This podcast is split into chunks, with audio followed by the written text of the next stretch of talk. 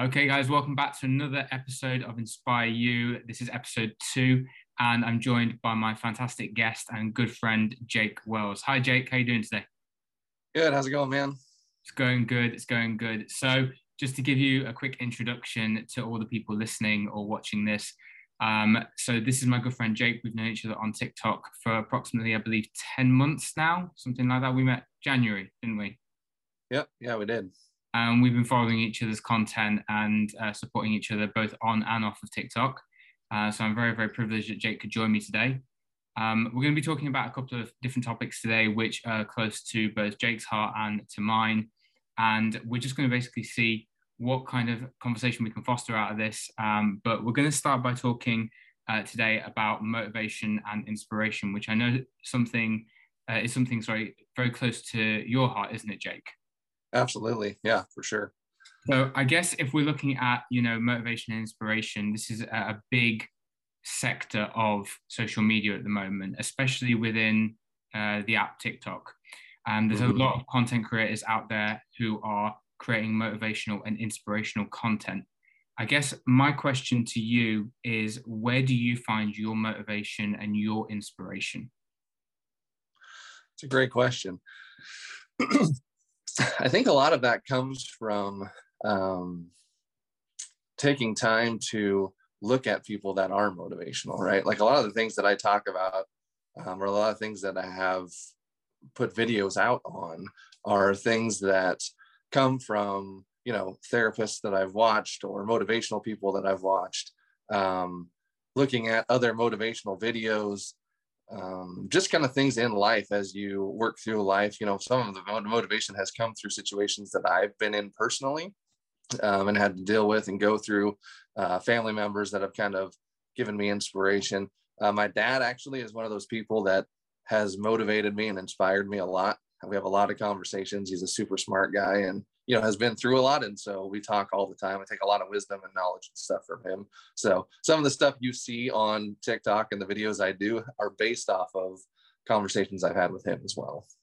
That's incredible. So you've got quite a close relationship with your father by the sounds of it and it sounds like i you, do. Yep. yeah.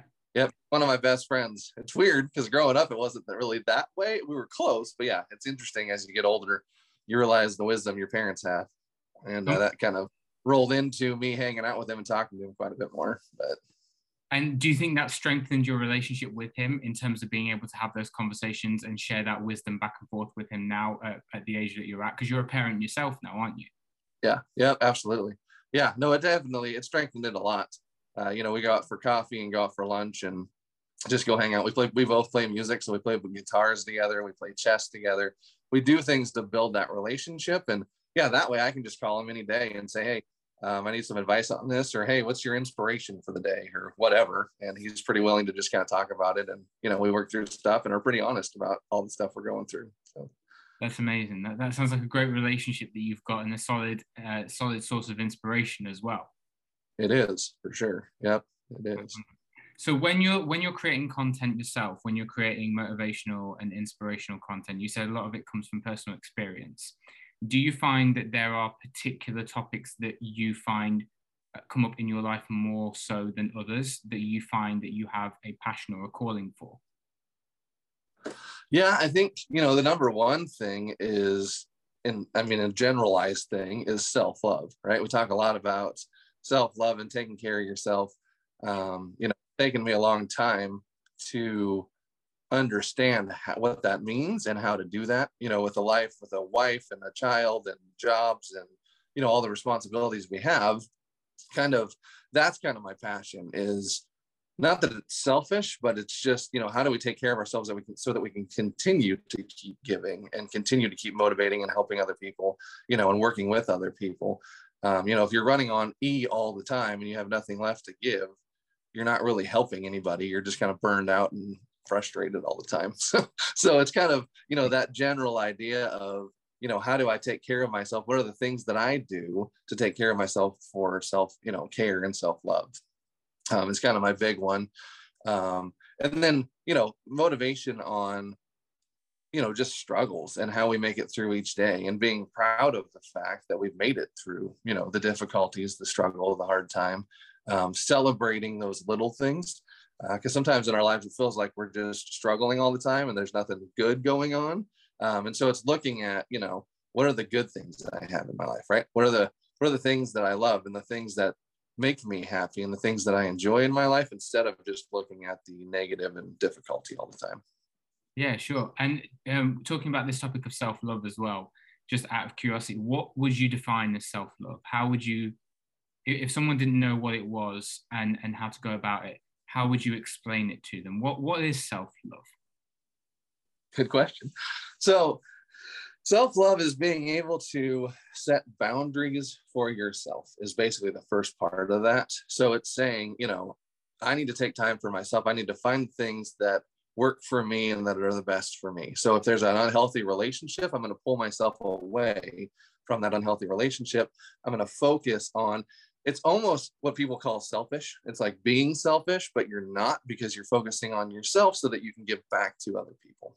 Yeah. So, you know, it's really setting boundaries, um, you know, allowing yourself to go through and walk through, you know, the emotions, the struggle, whatever you're going through, um, and being able to work through that process. And not allow other people to tell you who you are or what you're doing.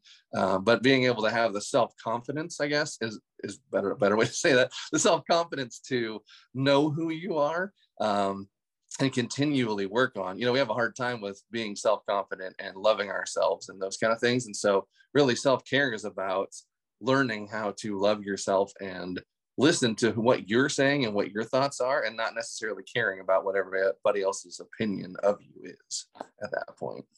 and do you find that self-love is one of those things that continuously comes up in your life? Because for me personally i find that self-love isn't just something that you do two or three times in your life at particular points. I find that it is something that you have to commit to every single day and you have to remind yourself that, irrespective of your circumstances, whether you're in a relationship, whether you're not in a relationship, you should be prioritizing yourself and making time and space for yourself.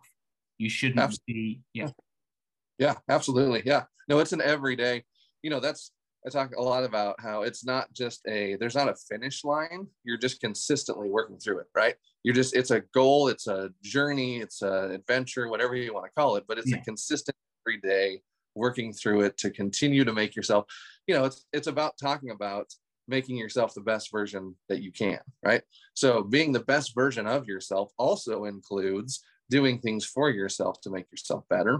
Mm-hmm. self-love is one of those things you know? Self uh acceptance you know accepting who you are whether you're weird or funny or whatever all of that part of self-love right? Like sometimes i'm weird sometimes i'm awkward sometimes i'm whatever and you know it's about just accepting who you are and being okay with that and not allowing other people to make you feel weird for who you are. But i always talk about this as being like a process of like self excavation so the idea of loving yourself and prioritizing yourself but also learning and uncovering new skills about yourself things that you didn't know that you were capable of doing perhaps or things that you were instinctively told from a young age that you wouldn't be able to do or you wouldn't be able to achieve that are now mm. within your reach. Because I feel a lot of people fall into this mindset of I'm born into particular circumstances, or I don't have the tools or the knowledge or the capability or the ability to do the things that I really want to do, to pursue the goals that I want to achieve. They look at other people and they say, well, that person has that dream, but they were given a leg up because they were born into particular circumstances or they were given additional help that I'm not able to get. Do you think that is a large part of, of self excavation, learning that you have to train your mind to overcome barriers that have perhaps been placed on you from a very young age or as a result of circumstances that you've been put through, like relationships, friendships, you know, whether you've had those kind of experiences that have maybe made you feel limited Mm-hmm. Absolutely. You know, I said this in one of the videos I did earlier on, but you know, the honest truth is that most of, if not all of, our self doubt, our self worth comes from other people telling us things, right? Like it's not necessarily that we just think we're horrible. it's because we've been told from a young age or from other past relationships or whatever, you know, that you're never going to succeed, you're never going to be able to do that, you know, whatever that is. It's so it's it's working through that and realizing that you do have the capability and the ability to do whatever you want to do.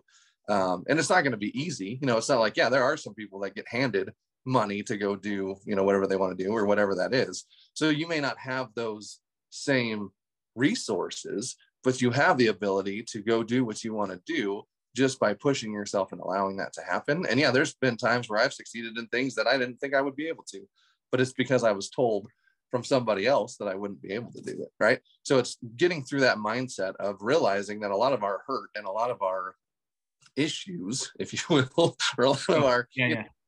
strain and all those things come from other people and you know being told things whatever that is from the news from the tv from other people from past relationships a lot of our self-doubt comes from other people and what would you say are some of the uh, some of the struggles that you've overcome in terms of your self-love journey what are some barriers that you've overcome and how did you overcome them it's a good question um so you know several things are um you know, when I from back when I started in my career and working, um, I have now been laid off three times um, in like a 15 year period, right? Yeah. And one of those times was something out of my control, right? I didn't do anything wrong. It wasn't my fault, but I still lost my job.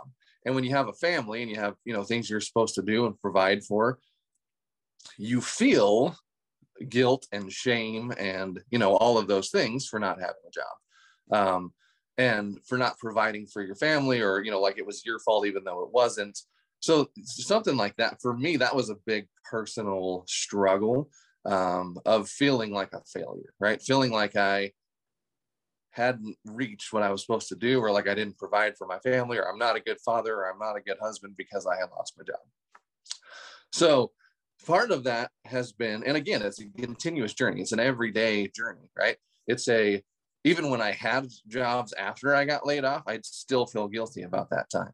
And so it was continuously working through and realizing, honestly, for me, it was about communication with those people, right? It was sitting down with my wife and saying, hey, you know, I feel this way, but what's the reality? Right. And she would say, well, yeah, no, obviously you're not a failure, you know, and allowing people to speak into because sometimes we get in our own heads and we quit allowing people to talk to us or we're not listening when people talk to us and what they're saying so it was honestly just about communication with those people again going back to my dad who has also been laid off in his life and had to support our family and saying you know hey here's how i feel. Here's what i think. Here's you know here's the guilt that i have.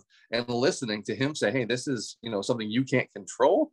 And although you've been laid off, you continuously work hard to get another job and do all those things. So for me, it was about, and then coming back to myself and realizing that, hey, this guilt and shame isn't reality, right? It's how I feel, but it's not the, it's not what is actually happening here. It's not what I actually should be feeling. It's just the guilt and the shame that's pushing back on me. So it's kind of walking through that um, you know, I started doing things like I'm a big leadership guy. Um, I love working with people and developing people and all those kind of things. So what I would do is during that time I was off and I wouldn't have a job, I would focus on, okay, so what's my next goal, right? Like when I get hired again, when I get another job, where do I want to work and what do I want to do and what do I want to invest in?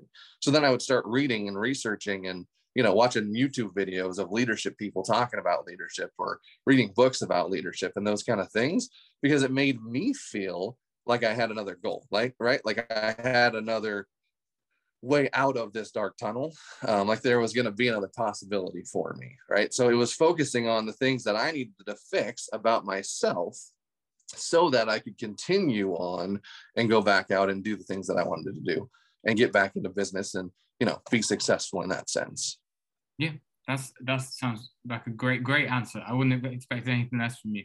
Um, just touching on something that you've said though, um, talking about you know how we shouldn't let other people's opinions of us define us. Absolutely true. Absolutely yeah. true. But how do we then go about distinguishing when not to let other people's opinions define who we are, but also be open to constructive criticism when somebody is trying to genuinely assist us in our journey and trying to give us positive feedback so that we can grow and develop as an individual? How do we distinguish between the two?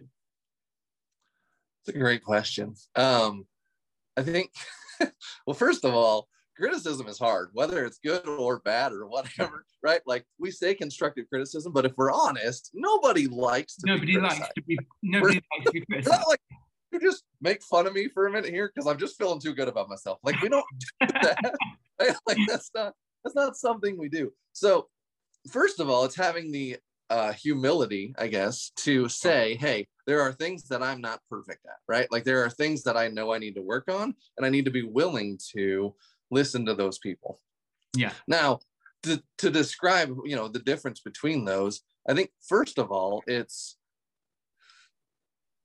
who, you know, who you have in your life is super important because you're, you know, your close friends. I don't allow people that I are acquaintances or that I've met once or twice or haven't seen in 10 years to speak into my life, right? Because they're not the surrounding people. They're not the people around me. They're not the people that I trust. So a lot of who you allow to speak in your life is who's built that respect and trust and relationship, right?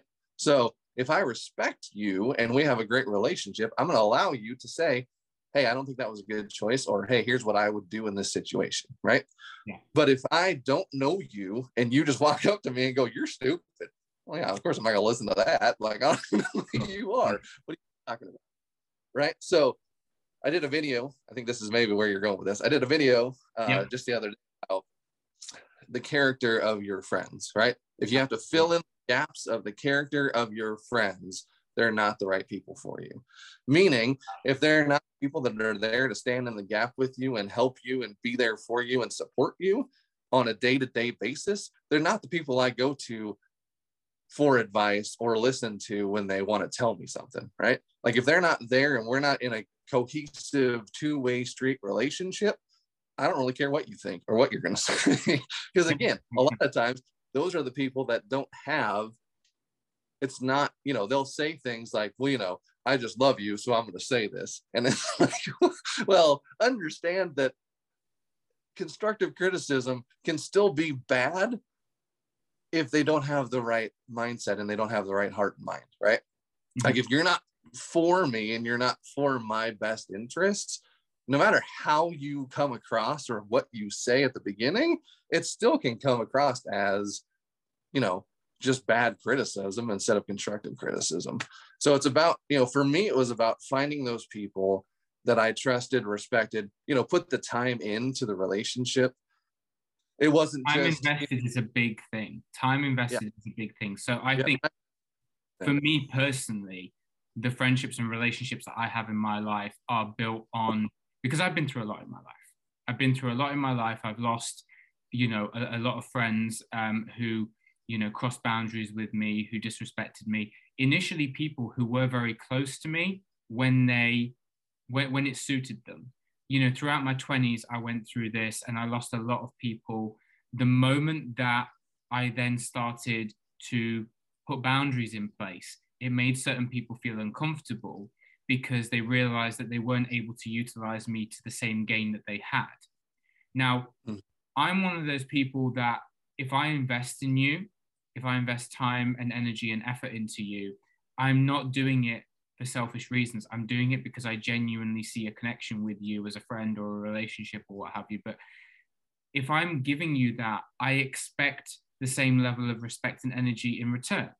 You know, I don't want to feel like I'm somebody who's continuously trying to chase down your friendship or your respect. Because the moment I start doing that, I'm then compromising my value and I'm effectively saying to myself that I am not worthy of your friendship. So, I guess my question to you is how do we weed out the people who are genuinely there for us? How do we identify those people who are genuinely there for us and the people in our life who are only there because they want something from us or want to exploit us in some way or want to utilize us in some way for their own personal gain? How do we make the distinction? Sometimes that's really hard because you know some people in our lives that are not the right people maybe people that we love or respect or at that time or whatever right so the closer we are to people or the more connection we feel with people the harder it is to see i always say from 30,000 foot which means you know if you're up high and you're away from that situation you know how do you look at that and say okay so watching their like i said before watching their character watching their everyday life watching who they are watching who they are with other people. So one of the things that i realized was i had friends when i was younger who respected me and would work well with me right and be nice to me. And then they would be a-holes to other people like just ridiculous you know mean disrespectful right yes. and it's like okay so is this because you know who I am and so you're trying to be nice to me and then you're a-holes to everybody else? Like um that right there tells me that they're, they're not the people that I want in my life, right? Like if you're going to fake with me and then be different with everybody else, that's not a friendship I want to have. Um, so narrowing that down honestly is looking at and being willing to kind of open up your view and look at, you know, who are they on a daily basis? Who are they with you? go back and think about you know in the times are the good times are they there are the bad times are they there are the you know everyday life times are they there because the people that are consistent in your life are the people that have earned that place um, and are you know usually pretty good for you want the best for you all those kind of things but yeah it's again it's about looking at their character and looking at do they just show up in the good times right like if i'm struggling and half my friends disappear when I'm struggling, and then they come back when I'm happy and doing well again. You need some friends that are cheerleaders and those kind of things. But if you're not willing to be there through the difficult times, then you're probably not the right person for me. Absolutely. I 100% agree. So we've obviously started on the topic of relationships a little bit already, which we said we were going to. Yeah. So I just wanted yep. to go into that in a little bit more depth. So something that, that you specifically wanted to talk about was the distinction between falling in love and staying in love with someone. Now I know that you're very happily married um, to your amazing wife, who you have on multiple occasions said is your source, main source of inspiration and your absolute rock throughout everything that's happened since you guys have been mm-hmm. together. Mm-hmm. So. I just wanted to ask you a little bit about that when you met your wife, how did that connection develop? Was that an instantaneous sort of like you saw her and then it was like, oh my God, I've never felt like this ever? Or was it a slow, gradual process in terms of falling in love? It's a good question. It was a, uh, you know, for us, it was more of a slow, gradual. I mean, you know, again, you have the immediate attraction. She's really pretty.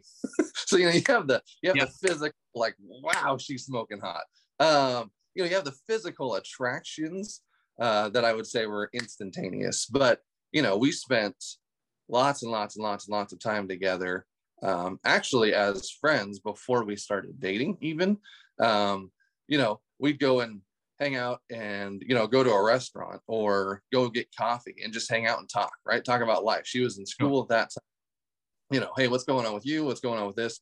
What are your belief systems? And as we became from friends to dating you know there is a time but here's the thing you can't ever tell like this the exact moment that you fall in love right? It's the consistency of doing the same things over and over again and watching that person's personality and who they are and the fact that they continue to be who you want them to be that makes you fall in love with them. You're not just instantaneous in my belief anyway i don't think you just instantaneously fall in love with people. I think you may fall in love with their looks or you know their personality or you may like them a lot but i think falling in love takes a little more time um, it takes a little bit more you know just building that relationship up right? So we spent a lot of time just talking, just getting to know each other, you know, working through those things, being honest with each other. Um, and it gave us opportunity to talk about some of the big relationship things before we were even in a relationship, right? Like, you know, where we are on the political scale. And we're not going to talk about politics today, but just saying, like, you know, the, yeah. the, you know, yeah. we, what, what belief systems are, what we believe in are, you know, foundational beliefs. Because if you're not at least close in that idea, mm-hmm. it ends up having a lot more issues, a lot more fights, causes a lot more problems throughout the relationship, right? So it was, you know, are we close to? And obviously, we don't believe the same thing or have the same exact beliefs, but, our foundation shared ideas about your core fundamentals, and you have a strong, solid foundation around that. Yeah, absolutely. Yep. So, yeah. So then we started dating, you know, and definitely that by that point, I would say, you know, we both had fallen in love at that point. You know, we had been dating, we dated for quite a while.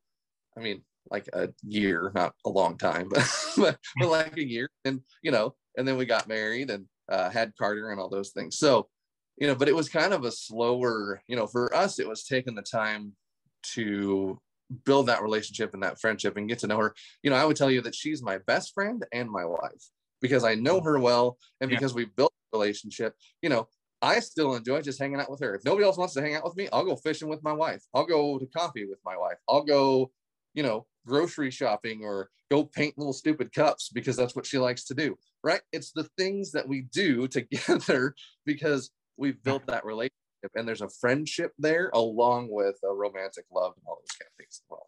And I think that's so important. A lot of people they get married and they then forget to continue to cultivate that relationship.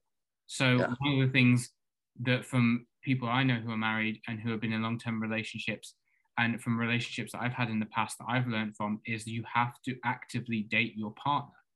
You have Absolutely. to make the time and the effort to invest into that relationship. Yes, you have to give each other the time and space to cultivate your own, you know, pursuits and your own interests, but you have to also allow yourself to be completely besotted by that person and remind them every single day just how important they are to you.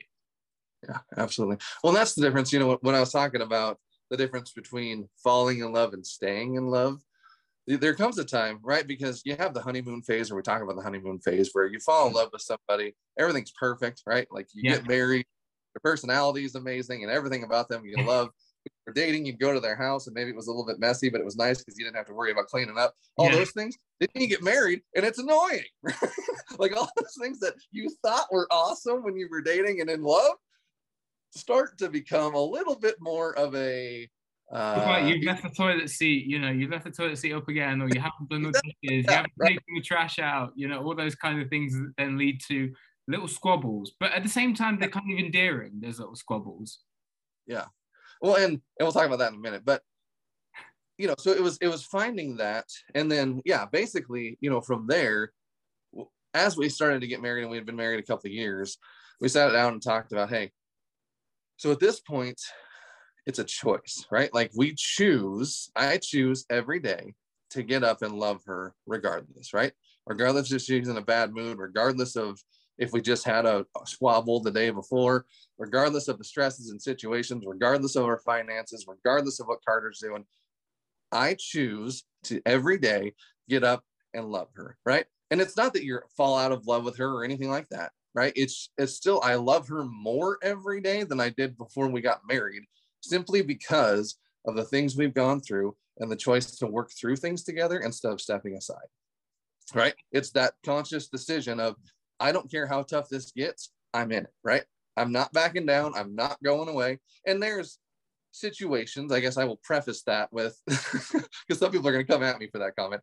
There is situations, again, if you're in an abusive relationship, I'm not saying just stick it out. What I'm saying is, you know, in everyday stresses, we have a lot of times where it's like, well, I just don't love that person anymore, or it became difficult, so I just left, right? Like, there's a difference between abusive and I just don't feel like I like that person anymore, or we just fell out of love, or you know, we got busy and we don't have that time for each other anymore. So we just got divorced or we just yeah. broke up or whatever.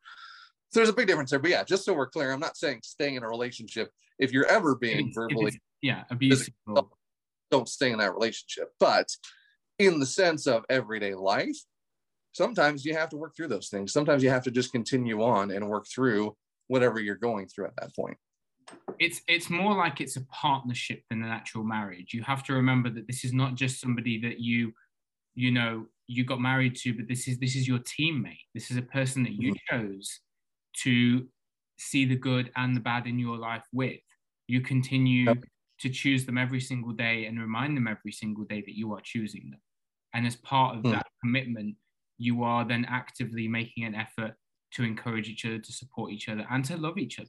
You know, through Yeah. and through actions, not just words. I find a lot of people when they get into relationships, they overuse the "I love you" phrase. Uh, the I, I love you phrase. They they they continue to say to their partner, "I love you, I love you, I love you." Okay, that that's fine. You can you can use that phrase, but it has to Mhm. be backed by actions. It has to be backed by solid investment. You can't just rely on the words alone to remind your partner how you feel. You have to make sure that you are actively, you know, supporting it with investment, with actions, and with demonstrating that commitment to them in a loving way. Absolutely. Yeah. Yeah, for sure.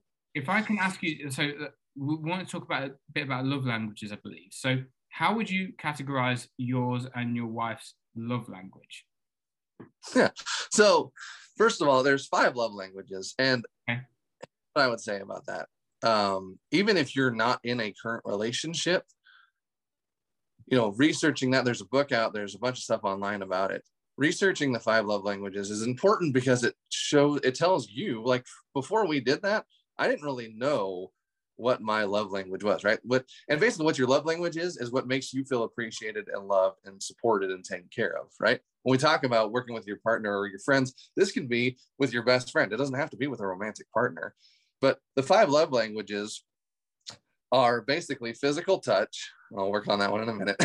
physical touch, uh, words of affirmation, gifts, um, acts of service, and quality time, right? So mine are physical touch and acts of or uh, and of uh, quality time. So mine are basically, and here's the thing: when we say physical touch, all the girls are like, "Oh yeah, of course it's a guy. He wants physical touch."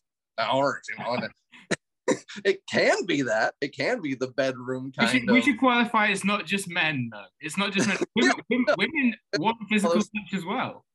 and and that's what my point is is physical touch is about there are people who like for me it's you walk by me and give me a high five or you pat me on the shoulder or you know you give me a hug i like hugs whatever that's fine but it's not about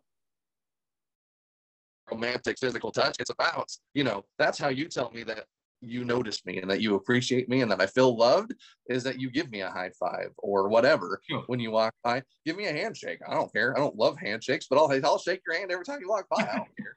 So, right? But so it's finding out like mine is and then quality time. Here's the thing. When i say quality time i mean my wife will go okay hey let's run to the store real quick and i'll just get in the car with her and we'll drive to the store. Do we have a point or a purpose or a plan? No. We're just together right for me it's about spending time with people. I just like if you're going for a drive i'll go with you. If you're going to the grocery store i'll go with you. If you're going whatever you know wherever you're going whatever you're doing if you invite me along and i feel like we're just hanging out talking and spending time together yeah, that's all i right? That's that's what shows me that i am loved and cared for and all those things. My wife is acts of service um, which again is more of so doing things for people. It doesn't necessarily have to be you know like doing the dishes for me. We're not necessarily talking about that. We're talking about like you know i will do things for her um, like go get her flowers and bring them home put them on the table for her before she comes home right? She just loves that. And it's like getting it's kind of like gifts because it's getting her something but it's more about the act of going and doing something for her right? It's about going and like whatever that may be, something that she wants to do or something that's a stressor for her, I'll go take care of and do it for her because I know that that takes away from her stress level and it allows her to feel like I notice her, I appreciate her, I'm there and I love her, right? So acts of service are her, that's like her main really big one. Um, and I would say probably quality time is also one of hers what's interesting is when you start working with people and hanging out with people and maybe dating or whatever your best friends um, you realize that a lot of times we have some of the same Love languages, yeah. wavelength, right like yours is definitely quality time is one of yours Mi- mine, mine's quality time and acts of service. Um, Yeah. I, I know from past relationships, I know that acts of service is a big one for me. I I love being, and I make no apologies for it, that I love being the person to support my partner and to uplift my partner when they need it.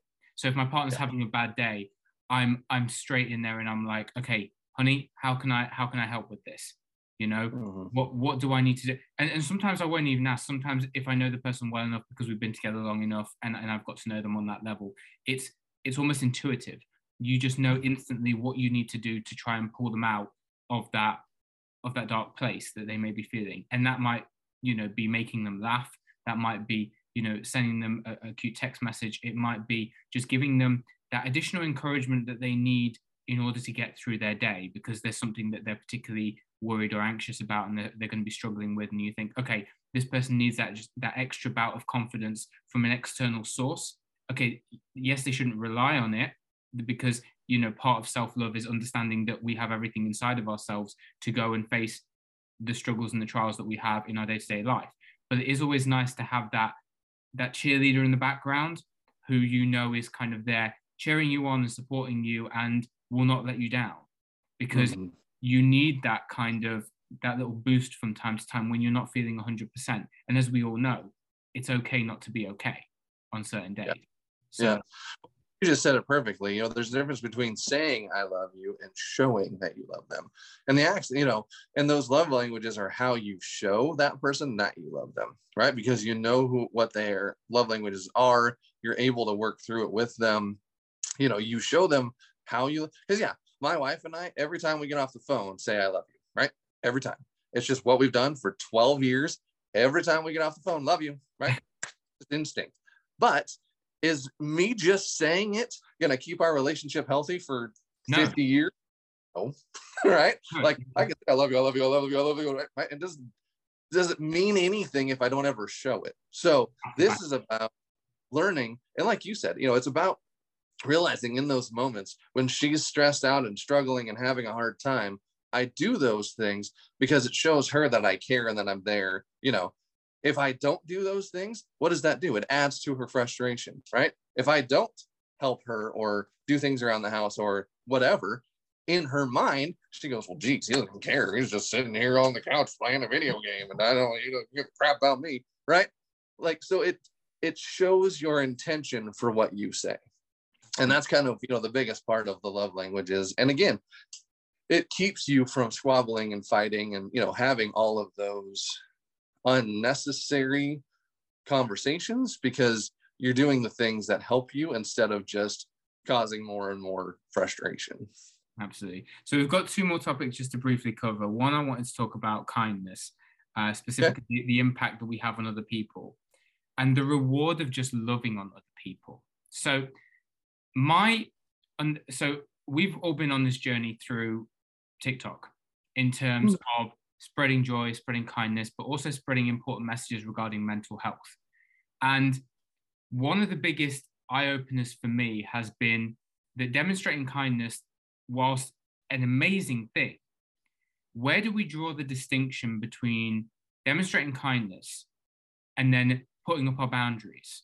Because at what point do we allow ourselves to continue to be kind to people who have perhaps demonstrated that they are not being kind in return or they're not reciprocating or understanding our kindness because of what we're trying to do. They are just meeting our kindness with negativity or they may be meeting it with, you know, negative emotions. How, how do we how do we draw that distinction? Because I think it's so important. There are a lot of people out there who preach kindness and demonstrate kindness on a day-to-day basis. But there has mm-hmm. to come a point where we kind of draw the line and go, do you know what? I, I I'm a good person. I'm a kind person, but at this point, I have to now draw the line because something that you're doing is making me feel uncomfortable. Yeah. So I think you know it goes back to that conversation of are they people in your life that are your friends and those kind of things. We can show kindness, but again, it's about setting boundaries, right? Like you just said there, it's basically I love everybody, right? I don't care, whatever, you know, whatever you choose to do, or however, whatever you are, however you choose to be called, whatever you like to do, I don't really care. I'm going to love you anyway. Um, but it's realizing that I can love you, but I cannot like you. Does that make sense? Like you, I can, I can still not hate you or hold that against you because all that does is hurt me. But I can just basically say, okay, you know what?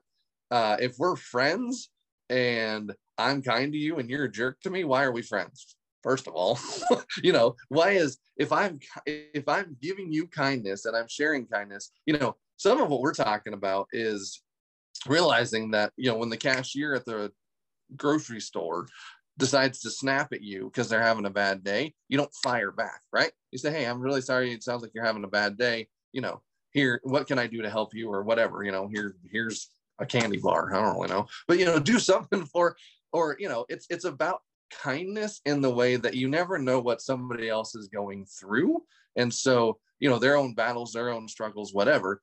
We choose kindness because it helps people, and it's rewarding to see. Sometimes, maybe not all the time, but sometimes it's rewarding to see those people, you know, brighten up and be happier because of something you did for them, right?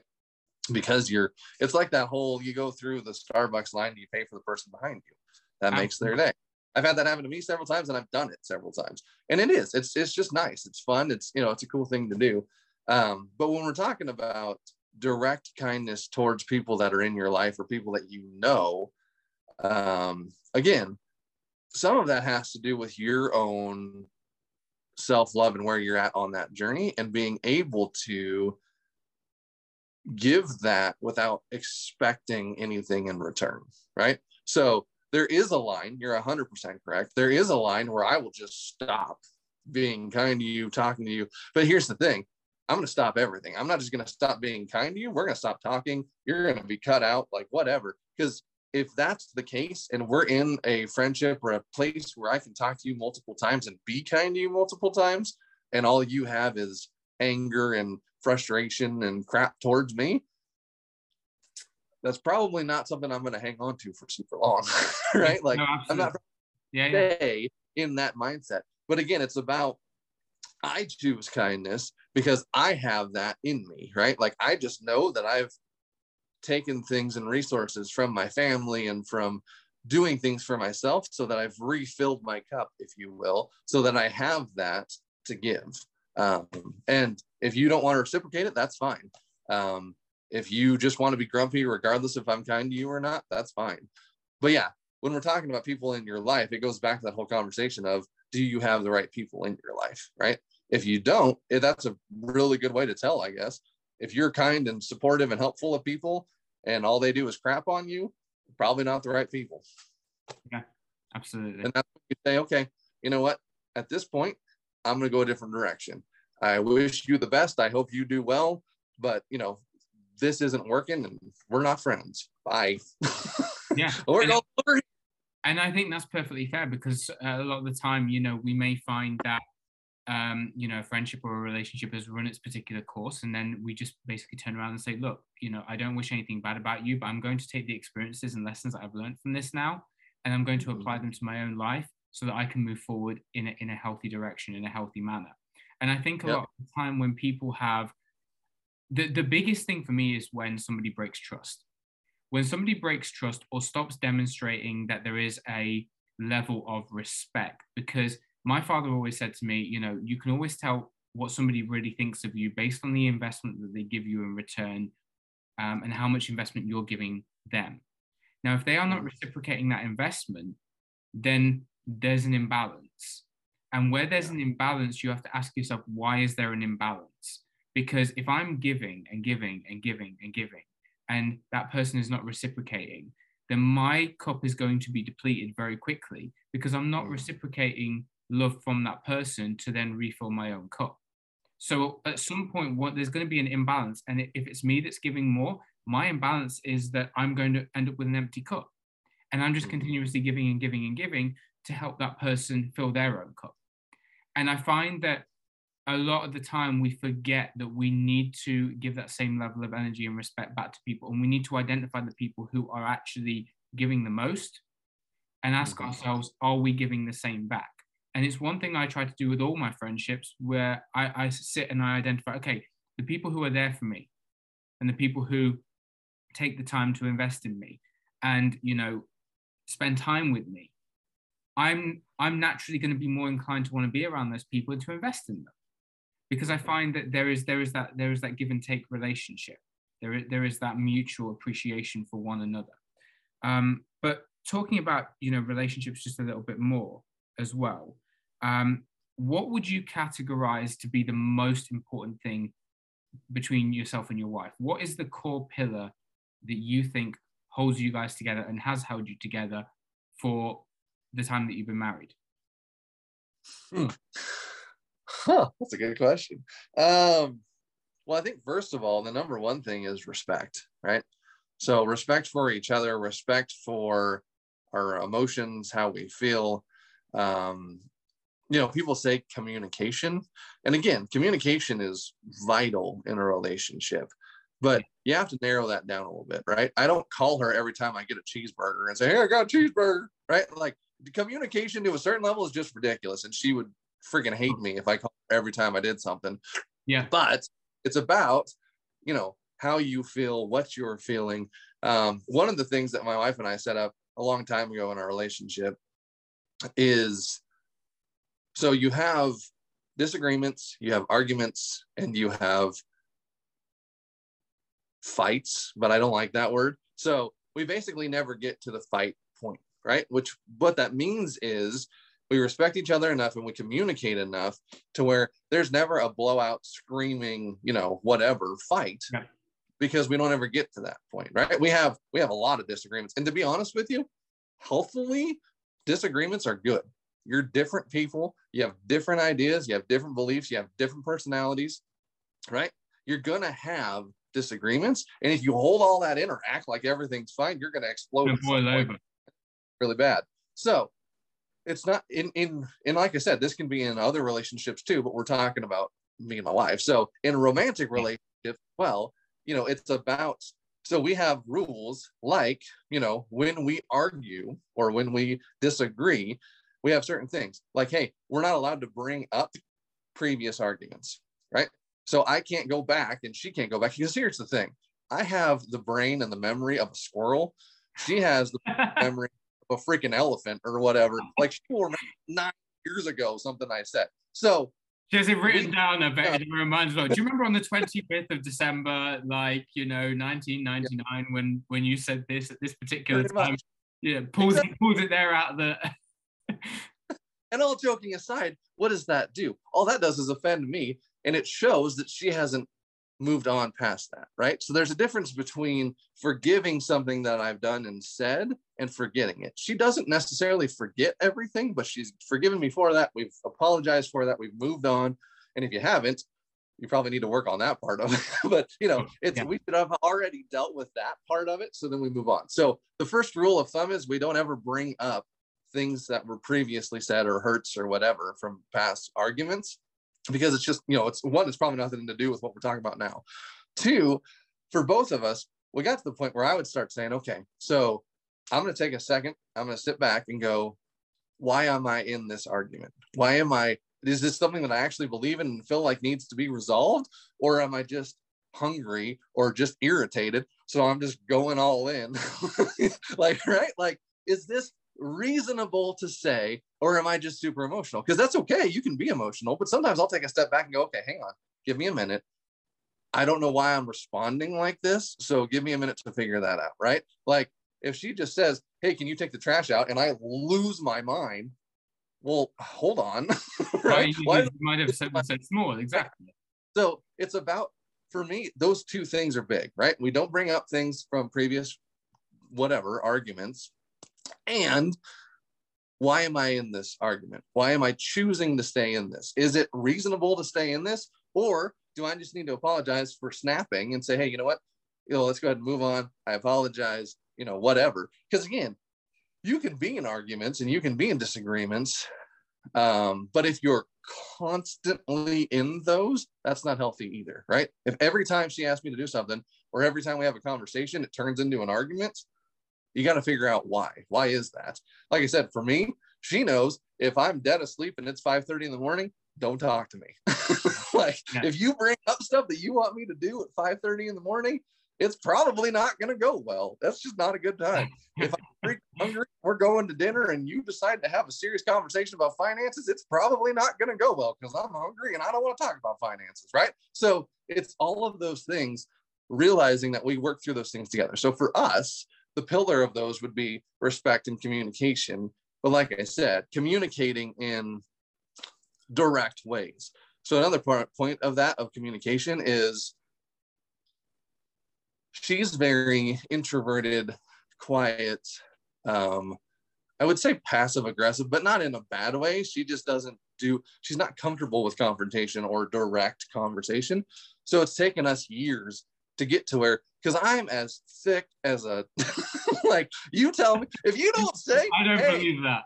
Go do this. I'm like, oh, you, you know, she'll be like, oh man, that trash is full. I'm like, yeah, yeah, that is trash full. I'll just keep walking. right? Like, I don't, if you hint at me, I don't get it. Right? Like, you have, to, you have to really hammer it home, hammer the point home. So, what we've worked on and continue to work on, and again, this is a continuous journey. Yeah, we've been married for 12 years, but guess what? We continue to work on these things because it's an everyday thing. But for me, it was sitting down with her and saying, Hey, I need you in love, not yelling at me, but in love to just say, Hey, I need you to do this for me, right? If you want me to do something, or Hey, I need you to sit down and say, Hey, what you just said there maybe didn't mean to come across as offensive, but it was, right? Like you just need to tell me because if you hint at me, I'm not going to get it. And I don't ever mean to be disrespectful or hurtful or whatever. So when we talk about communication, it's about being willing to narrow down and directly talk about the things that are affecting you, you know, or you know, actually talking about the things that you want done instead of just, instead of just that roundabout like because uh, yeah, if it's me, I'm not ever going to get it. You're going to be sitting there for 10 years trying to tell me to do the same thing. So, um, just talking about the, the, last topic that we've got, um, we want to talk a little bit about how to build healthy habits. Now, I wanted to, to sort of structure this a little bit around, sort of preface it with this idea that as a starting point, none of us are perfect. Can we just agree on the fact that nobody walking around on this planet is perfect? Yeah. So, when we're building healthy habits, and this is something I'll touch on with other guests as well, in terms of growing ourselves, we talked about being better already during the podcast and growing and developing ourselves into the best possible version of ourselves. And we're not doing it for other people, we're doing it for ourselves because internally, we all want to be proud of ourselves and we all want to feel accomplished and we all want to feel proud of the person that we look at when we look in the mirror. I wanted to structure this just a little bit around this idea that I think we can both agree that none of us are perfect human beings. Nobody walking around on this planet is perfect. Yeah, hundred percent. Yep. Yeah, we're, we're all a work in progress. We're all trying to be on this journey and develop ourselves. But in terms of developing healthy habits and growing ourselves, because we've all made mistakes in life and we will all continue to make mistakes at various points in our life, how do we go about resolving those mistakes within ourselves and developing and cultivating healthy habits moving forward to ensure that we don't repeat the same mistakes and that we advance forward and we develop ourselves into a better version of ourselves for the future? Well, I think a lot of that has to be, you know, first of all, dealing with, like you said, the past mistakes and the things we've done that weren't good habits or weren't good things in the past. Um, goes back to that self love and self acceptance and realizing that, you know, hindsight's always 2020 right i can always go back and look and go man that was a stupid choice but it's because i know things now that i didn't know then right like it's because i've gotten out of that situation when we're in those situations there's things we don't see there's things we don't realize whatever so first of all the first part of that is realizing that you know those choices and those decisions don't define who we are and we need to be able to move on and forgive ourselves for those things right like I'm not going to look at the past and I'm not going to talk about those decisions because they're over, they're gone, and I forgive myself for them. So it's moving on past that and not, I guess, not having a fear of that happening again, right? Kind of history. The idea of history is that we learn from history and we move on, right? So my history is in the past. Now I'm going to move on and try to create better ideas. And I'm going to use the knowledge and the wisdom from those situations to build better habits and to build better things in the future. But I'm not going to allow myself to feel the shame, and the guilt, and all those things from those past decisions. And be defined by them. Exactly, or be defined by them. Because you can move on and make healthier decisions and all those things and not have that past be a part of you. Um, so, you know, I think building habits and talking about that, um, it, you know, using anything, if you want to build an idea, you know, um, for instance, I'll just use this is one of the things I used in leadership. I taught classes on this, and I'll get to that in a minute. But um, so an idea, right? So if you want to build a habit or what I called a culture at that time. So say we're working on customer service, right? You're in a grocery store, you want your 300 associates to work on customer service. So what we started with was the idea, right? What's the idea? The idea is greeting people. So I want every associate to greet people, right? So greeting people is the idea. What's the action? The action is going and actually greeting people. It's having, it's working. We had teams that would work with our associates and walk up next to them and say, hey, go greet that person. And then we'd walk and talk to them and, you know, coach them and all those kind of things. The next thing is consistency, right? It's the consistency of every time you see a person, you're going to go greet that person. That becomes customer service. Hey, how's it going today? Boom, right? It's a consistency of doing it over and over again. That consistency then builds a behavior, right? So my consistency now becomes a behavior because now it's natural for me to go, hey, how's it going today? Hey, how are you? Hey, what's going on? Woo! Right, whatever, whatever you're doing. right? It's it's a it's the woo for me. it's the woo. Uh, you know, so it's building that habit, um, and it's building that so behavior then becomes a habit, right? So that behavior then becomes a habit, and then that habit you know, and then becomes a culture because basically then when you have everybody doing that as a habit, the culture then becomes customer service. So in your personal life, not talking about that, but just as an example of how to build that, we'll go back to the beginning. So, you know, you can talk about, I want to get healthy, right? Like I'm overweight. I got to get healthy. I got health issues going on. So my goal is to get healthy. Okay. So what's the action plan? Well, I'm going to go for a walk every day, right? My action is I'm going to go for a walk. I'm going to choose to go for a walk and do a walk every day. What's the consistency? The consistency of going for a walk every day, right? I'm going to not give up on that. No matter what else is going on, I'm going to find time. I don't care if it's nine o'clock at night and it's dark outside, I'm going for a walk, right? So the consistency of doing that.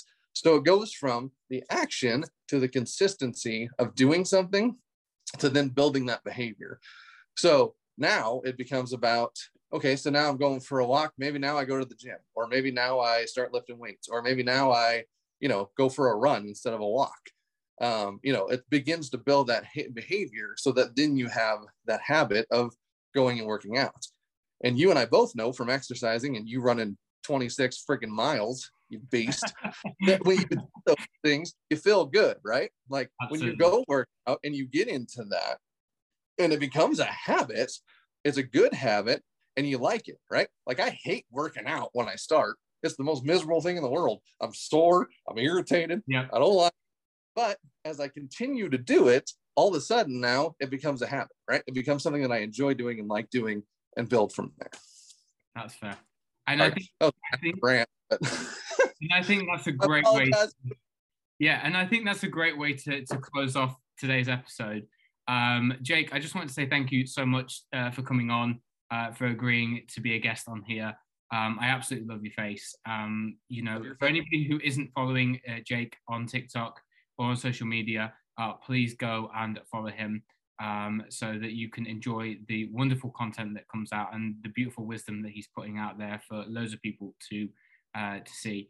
Um, thank you for coming on, and I hope that people listening to this have been inspired in their own way to take some of the lessons that you've given us and apply them to their own life. So, thank you very much, buddy. Thank you. Been a pleasure. No problem. Thanks.